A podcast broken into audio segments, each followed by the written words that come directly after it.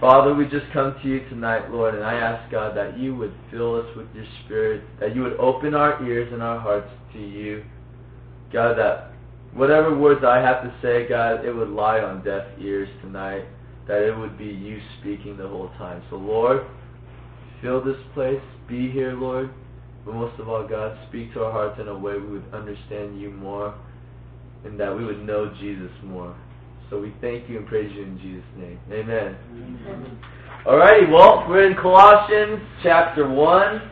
I'm going to be covering quite a few, actually. It's going to be from verse 1 to 14. That's where we'll end. And um, I don't have a title for this message, so um, we'll pick that out later when it goes on the internet and stuff. So Colossians chapter 1, we're just going to we're just going to hit it. So, verse 1, starting with Paul speaking, Paul, an apostle of Christ Jesus by the will of God, and Timothy, our brother, to the saints and the faithful brothers in Christ, or in Christ at Colossae. Grace to you and peace from, uh, uh, from God our Father. We always thank God, the Father of our Lord Jesus Christ, when we pray for you. Since we heard of your faith in Christ Jesus and of the love that you have for all the saints, because of the hope laid up for you in heaven. Of this you have heard before in the word of truth, the gospel, verse 6, which has come to you as indeed in the whole world it is bearing fruit and growing, as it, is, as it also does among you since the day you heard it and understood the grace of God in truth. Just as you learned it from Epaphras, our beloved fellow servant, he is a faithful minister of Christ on, on your behalf, and has made known to us your love in the Spirit. And so, from the day we heard, we have not ceased to pray for you, asking that, the, that you may be filled with the knowledge of His will in all spiritual wisdom and understanding, so as to walk in a manner worthy of the Lord, fully pleasing to Him, bearing fruit in every good work, and increasing in the knowledge of God. May you be strengthened with all power according to his glorious might, for all endurance and patience with joy, giving thanks to the Father who has qualified you to share in the inheritance of the saints in light. He has delivered us from the domain of darkness and transferred us to the kingdom of his beloved Son, in whom we have redemption the forgiveness of sin. Yeah, that was a lot to read. So, but we're gonna break it down now, and um, here we go. You know, we'll we'll start with uh, verse one to two or to three, well to two actually. Paul, an apostle of Christ Jesus by by the will of God, and Timothy, our brother, to the saints and faithful brothers in Christ at Colossae.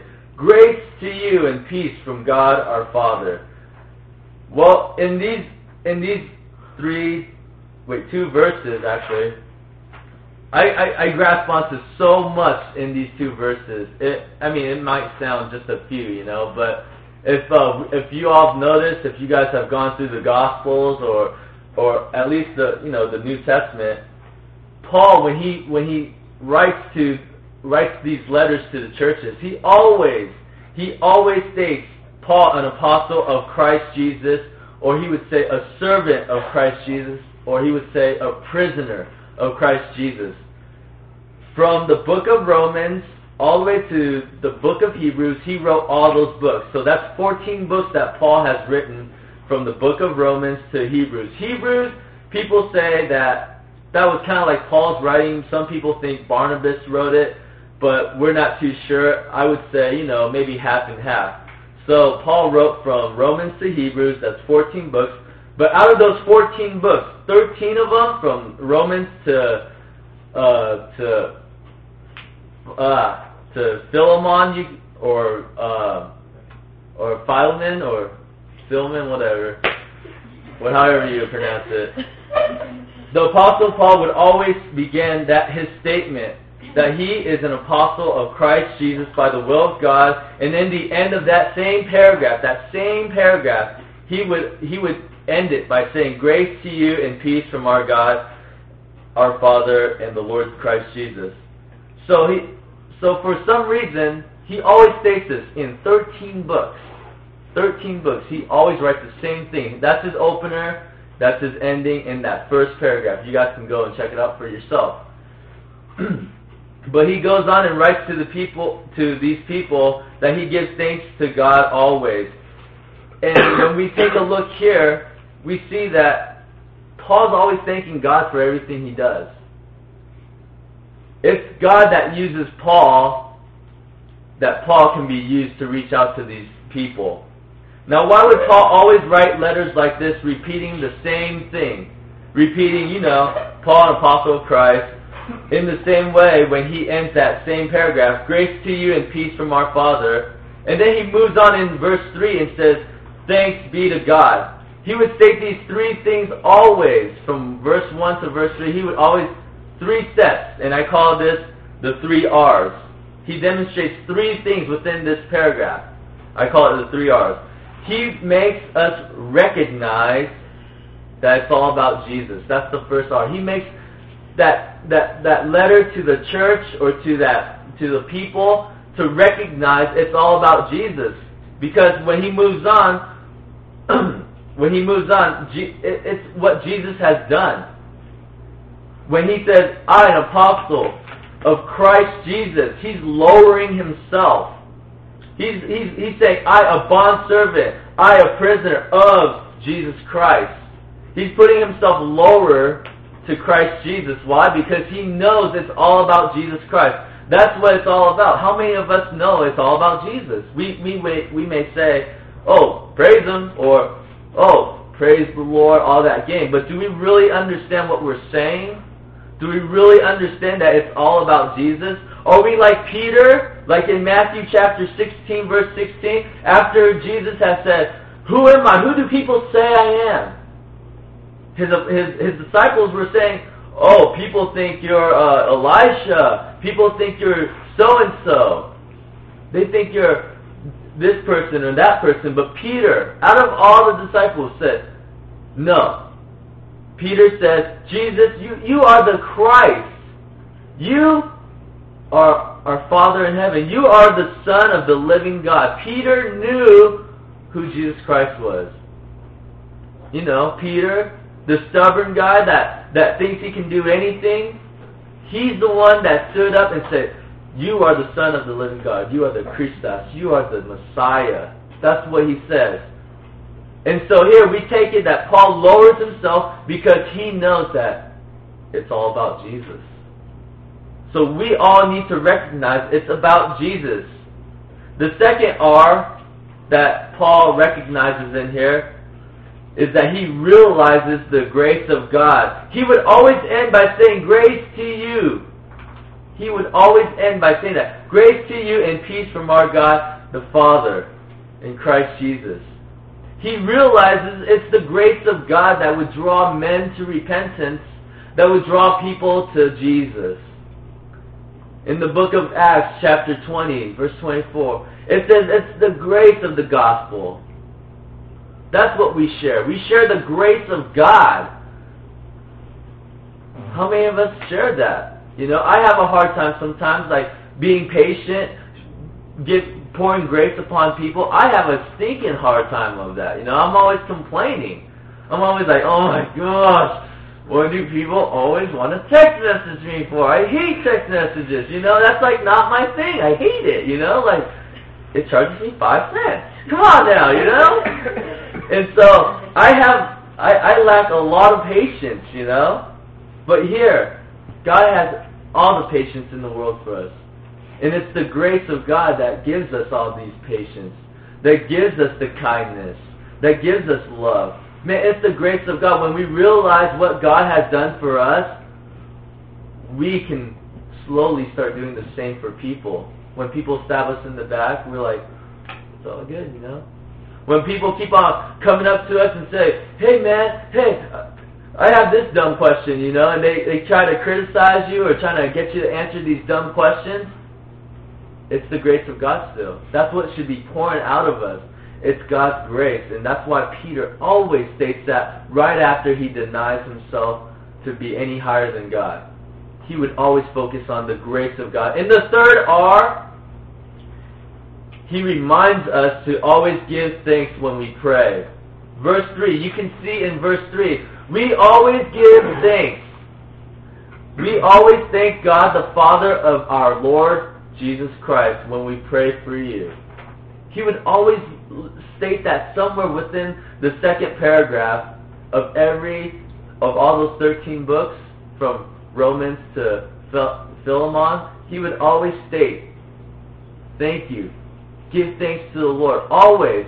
So, when Paul is speaking within these three verses, he's saying that what? We need to recognize it's all about Jesus.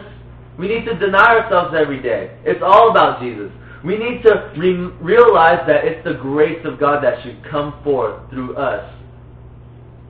We need to understand what the grace of God is, how much He has done for us, and that's how we'll start to understand, and that's how we can start pouring grace upon people. And third, He reminds us to always give thanks to our God in heaven. In Psalms 79, uh, chapter 79, verse 13, it says, But we, your people, the, sh- the, sh- uh, the sheep of your pasture, will give thanks to you forever and ever. David speaking. We are his people. We should be giving thanks to God in everything we do. It goes on First Chronicles 16:8. Give thanks to God, call upon his name, make make known his deeds among the people. Give thanks to God. Always giving thanks to God. We need to know that, guys. We need to always give thanks to God. And those are the three R's. Recognize, realize, and remind. Re- remind ourselves it's to give thanks to God. Recognize that it's all about Jesus. Realize it's about the grace of God that, that that's why we're here. That's why we get to go to heaven. Remember those three. Moving on to verse 4 and 5. Since we heard of your faith in Christ Jesus and the love that you have for all the saints, because of the hope laid up for you in heaven, of this you have heard before in the word of truth, the gospel. We'll stop right there. Well, let me give you a little back. I should have gave you a little background on what Colossians is all about. It's Paul is writing a letter to the church of Colossae that he's he's he's rejoicing in this in this first chapter that good things are happening. You know that these people are actually trusting in God. And Epaphras is one of the guys that lives over there that's sharing this good news with everyone. And so the the whole background is we're seeing that there's revival going on in Colossae. So in verse 4 and 5, Paul points out three things to rejoice about. You know, I mean, Paul is excited about what's going on in verse 4 and 5. He, he, he says, since we have heard of your faith in Christ, that's the first thing he's rejoicing over. He's rejoicing over that these people in Colossae, they're having faith in Christ. Paul's like, Paul's thinking, going, yeah, that's what I'm talking about. Why? Because Paul knows that these people are being saved, that they get to go to heaven, and that they're putting their faith in Christ. The second thing is that these people are, well, let me just read it for you. They're putting, or we've heard of your faith in Christ Jesus and the love that you have for all the saints. That these people are loving on all the people that are putting their faith in Christ, the saints. When, when we when we've given our life to the Lord, we've are we are considered saints. You know, we are considered His children, His people. We, we're adopted into the family. You know, so when we go to heaven and all the Jews, God's real people, when we go to heaven, God's gonna say, "And you're all my children." Jew, what, what are you talking about? You guys are all my people. You know, He's not gonna distinguish us away from His people just because we're the adopted sons and daughters. He's going to be like, man, this is one big happy family. We get to feast together. So it's the love for the saints that Paul's rejoicing that these people are loving on each other. And the next one is in, in verse 5 because of the hope laid up in laid up for you in heaven. These, Paul knows that these people have the hope of heaven, that they know where they're going when they die.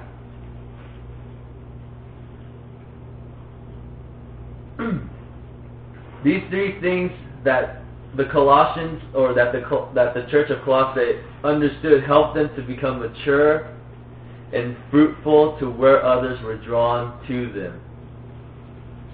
There was revival going on, guys. When people were giving their putting their trust in God, having faith in Christ Jesus, it started a mini revival. People knew. They saw this. They saw what was going on. It was different. These people just all of a sudden started to change. Is that happening to us? Can people see us? Can people see revival within our hearts? Everyone, everyone talks about revival. We, that's all we do. We all talk about it. Oh man, I can't wait for revival to happen in Riverside, or Newcastle, New, or Australia, or New Zealand. Oh, revival this, revival that. Revival starts with you first. You know, and and I love what Jason Phillips said once. He said he just said, "You want to know where revival starts? Go outside, take a chalk, draw a circle, and step in it. That's where revival starts." Has it started in your life? Mine too. Can people see something joyful within our hearts, within us? Can they see Jesus? It's not about us looking good for anyone, guys. That's what we worry about so much in the church. I, I hate to say it, but it's true. That's all we worry about. Oh, who's got the coolest big car or truck? Oh, who's looking good to teach? Who, who's moving up on the rankings of being the next pastor. Oh, maybe that person because they look good. Because people see that this person's a handsome per- guy. Maybe we should take him up and raise him up as a pastor. Why not the other person? Why not the nerdiest kid? Why not the kid that doesn't look good? Why don't we look for those things? Or maybe when we're looking for relationships, oh, I want I want the hottest girl, man. That's you know, that's just me. Or, oh, I want the, the most handsome guy that's just gonna. Why do we look for those things? Why don't we look for, I want the godliest girl. I want the godliest man. I don't care about, okay, yeah, maybe I care about physical feature, but man, if he loves Jesus, if she loves Jesus, if they fear the Lord, that's the person I want. Do we fear the Lord? Do we love Jesus? Yeah, it's all good and dandy. Yeah, oh, heaven's going to be great, but do we fear Him? You know, it, that has brought up to my mind the other day, and I was just like, I always keep thinking, you know, God's awesome, God's grace. Yeah, man, everything's perfect, but I've never really sat down and thought about fearing the Lord. Well, I should fear the Lord. He can flick me off the face of the earth if he wanted to. Do we fear the Lord? We should. Why? Because it will make our relationship with one another and with Jesus a lot more stronger. Think about that. Do you fear the Lord? Moving on, but these people have the hope of heaven. And in 1 Kings 8, verse 27, Solomon speaking, he says, Behold, heaven and the highest heaven cannot contain you. How much less is this house I have built? These people understood that I get to go to heaven. And when we see, and when we go back to First King Solomon, you know, the son of David, he builds this altar and he understands that, man, Everything I do in, on this on the face of the earth is not going to matter. I can build the greatest temple. I can build the dopest house for the Lord, whatever. I can do anything great here on earth, but it's not going to satisfy the Lord. Heaven is far more greater than what I can give to the Lord. Do we worry about material things? Are our thoughts focused on heaven?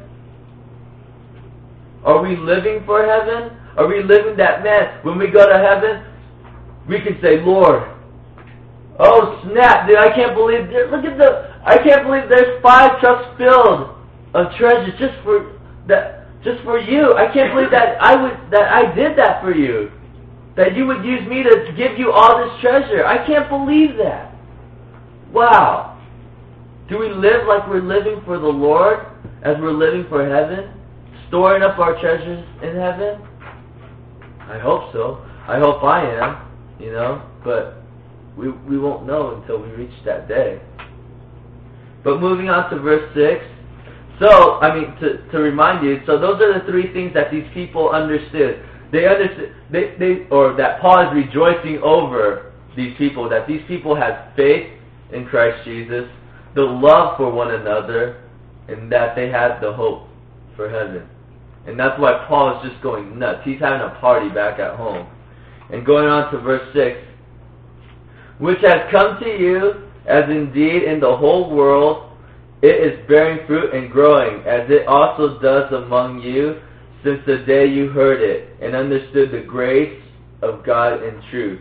Just as you learned it from Epaphras, our beloved fellow servant, he is a faithful minister of Christ on, be, on your behalf, and has made known has made known to us your love in spirit. So, who's this Epaphras guy we're all talking? You know that Paul's like, both like, you know, giving a little clap for. You know. Well, he's just a normal person. He's just a he's he's a normal dinky dude probably that probably some just some normal guy walking around Colossae that's showing the love. As we as we read in here in verse seven, just as you learned it from Epaphras. These people just learned it from him. It doesn't take a sinner's prayer to, to know Jesus Christ. All you got to do is believe. That's all you got to do. And that's what these people saw. They saw something something different different about Epaphras, and they're just like, oh snap. So they start learning after this guy, what he would do. I bet you anything, you know how people in the church, they love to gossip. We all love to gossip. We all love to do all these things. I bet you anything, Epaphras probably gossip. But man, when he was gossiping, he was like, man, dude, so-and-so, or Johnny boy, oh man, he's just so awesome. Did you hear what he did the other day? Man, he gave that guy five dollars. Man, that's awesome. He probably went around gossiping to everyone the goodness of each person instead of the negativity towards each person. How else are people going to learn from Epaphras? He, he was shining. He showed the love. We all know in 1 John 4, right? The, that those who love God know Him. Obviously, people knew Epaphras knew who, or actually how he knows God in a special way that is just beaming off his face, just like when Moses went up to Mount Sinai to receive the the the Ten Commandments, the tablets, and when he came down, the people saw this glow on, on his face, as if he was hanging out with the Lord. Wait, he was hanging out with the Lord, see? People just knew instantly. Do people say that about you?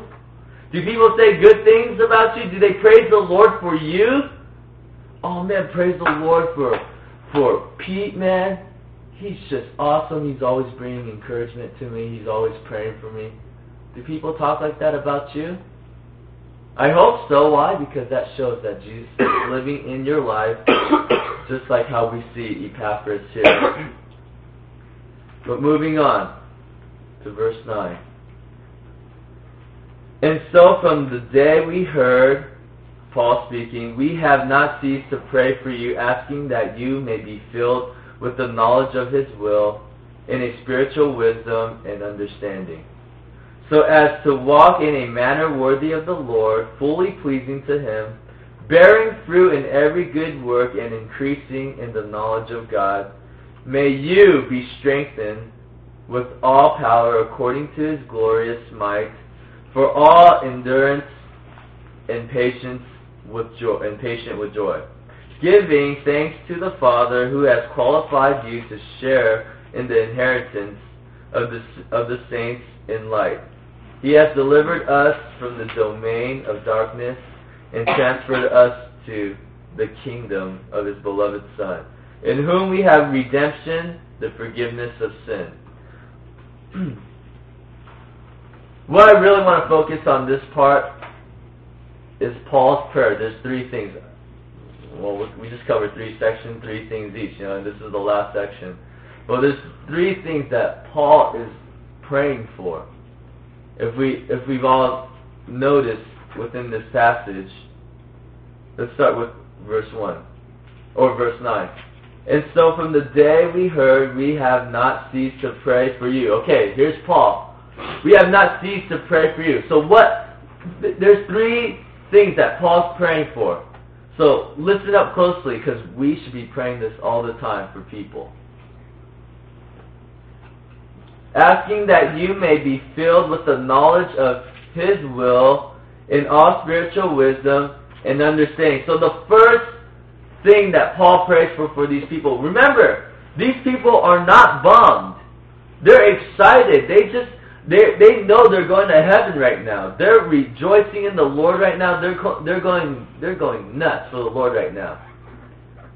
A prayer does not have to be, oh man, so and so's mom died or so and so sick. We can also pray for the people rejoicing in the Lord as well. When was the last time that someone just said, Man, I got an A on my test? When was the last time we prayed? Lord, may you continue to bless that person with the A on their test. When was the last time we prayed that? Not often, because I find myself always praying for, oh man, my I'm sick right now. Oh, let's pray right away. I find myself praying for all the bad things, never the good things. Paul is making us realize that we should be praying for both bad and good things that happen to people. We should always be praying for that. So we see that everyone's rejoicing. So Paul is praying that these people would know the will of God and walk worthy of Him. That's his, that's his prayer right there. In the first prayer that he's praying for these people that are rejoicing, that they would know the will of God and that they would walk worthy of them. Why? Because when we're rejoicing, when we're excited about the Lord, we want to continue that. And Paul understood that. Man, I'm going to continue to pray for these people. They're having a blast right now. They're loving life. They're going to heaven. I'm going to continue to pray for them. Because Paul doesn't see them bummed out at all. So that's the first thing Paul understands that Paul, that Paul shares with us is always be praying for them. But this is the prayer. Pray that they, pray that they would know the will of God. That they would walk worthy of Him. In these good times and in these bad times. The second thing that Paul points out in, in this prayer, we'll read on, verse 10, so as to walk in a manner worthy of the Lord, fully pleasing to Him, bearing fruit in every good work, and increasing in the knowledge of God. So the second thing Paul points out that we should be praying for is that these people should be fruitful and strengthened with His might. We should be praying that, man, may this person be fruitful today, God. May this person be strengthened with your with your might, with your spirit, and that they would gain fruit from this. Because these people are rejoicing. Like I said, we don't pray for people rejoicing. We pray we pray for people when they're in sadness. But Paul's praying these prayers to these people. Grasp onto that. That they would be fruitful. First thing, that they would know the will of God and walk worthy of Him. Second thing, that they would be fruitful and be strengthened with His might. And the third thing that Paul points out, we'll continue reading in verse 11. May you, may you be strengthened with all power according to the glorious might, for all endurance and patience with joy, giving thanks to the Father who has qualified you to share in the, in the inheritance of the saints in light. So the third thing Paul prays for for these people is that they would be patient and full of joy. Why would he why would he pray for these things? Because when, when, when we're going nuts, when we're having a good time with the Lord, nothing can stop us, right? Nothing can hinder us. We're, we're just too happy and excited. But it's going to wear down after that. You're going to find yourself wearing down, getting beat down, and that's when patience comes in. That's when joy comes in. And that's why Paul's praying this ahead of time, even though that they're not bummed out now. He's praying all these things ahead of time so that they may not that they may not grow weary and impatient, impatient. And that's why Paul recommends this to us to so that we can do this. These these three prayers are the things that are going to last for eternity. With these prayers, you're going to help this person bear treasure in heaven for eternity. Did you know that? Knowing the will of God, being strengthened by Him, walking worthy of Him, being fruitful, being patient, filled with joy. If you continue to pray this for people, and let's say the Lord starts sending these prayers to them, what's going to happen to that person? They're going to be filled with all those things you have been praying for. And what happens to all those things that's happening? It lasts forever in, in eternity. You're helping their bank account grow. You're helping them grow more and more in the Lord. So remember, the first one was to know, to understand the will of God, and to walk worthy of Him. Some of us might want to know, what's the will of God?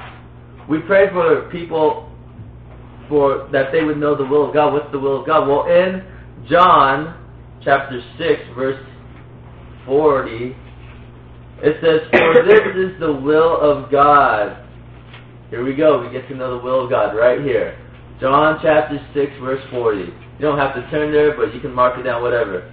For this is the will of God, that everyone who looks on the Son and believe in him should have eternal life, and I will raise him up on the last day. That's the will of God. For people to believe in Jesus. That we may not grow weary of that. That's why Paul's praying this, that they may, they may continue to know and believe and have faith in, in God. That's the will of God right there. Second, fruitful, to be fruitful and strengthened with his might. In Matthew chapter 3, verse 8, it says, Bear fruit in keeping with repentance. How do you bear fruit? By keeping repentance. By knowing what's repentance? It's a change of mind. A lot of people say it's a change of direction. Yes, it's a change of direction too, but what happens? You're to fall back into that direction. It's to happen.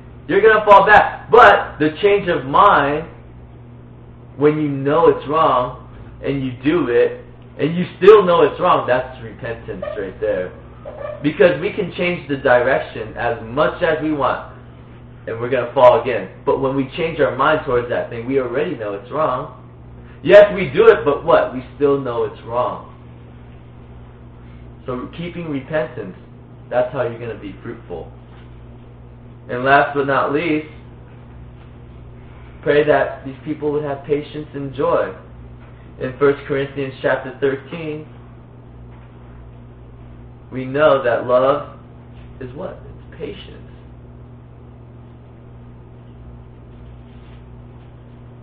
Paul, pay, Paul, Paul prays for these people for patience. As he's praying for that, he's praying that these people would love more and more. Do we do that? Have, have we ever thought? I've never. I, I'll admit. I'll be the first to raise my hand. I've never, after after studying this, I have never prayed for anyone that they would know the will of God, or to to be fruitful and strengthened. I would always pray, Lord, bless them.